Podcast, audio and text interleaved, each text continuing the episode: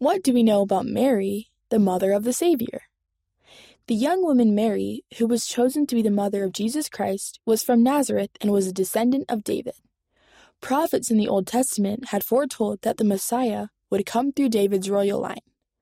As Jesus' only earthly parent, Mary gave him that lineage. Also, as the angel Gabriel told Mary, Thou art highly favored, the Lord is with thee, blessed art thou among women. Mary gained the Lord's favor because she was worthy, humble, brave, and faithful, and she showed these qualities throughout her life.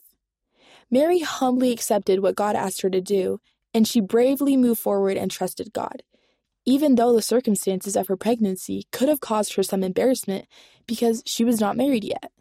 She also obeyed God faithfully. She bore Jesus, raised him, taught him, and at the end of his mortal life, she was with him. She stayed with his apostles after he rose again and went to heaven. Through her goodness, she truly was highly favored. What do you think? Negative influences are everywhere in the media. How can I prevent them from influencing me? Send your answer and photo by January 15th, 2023. Read by Margot Botello.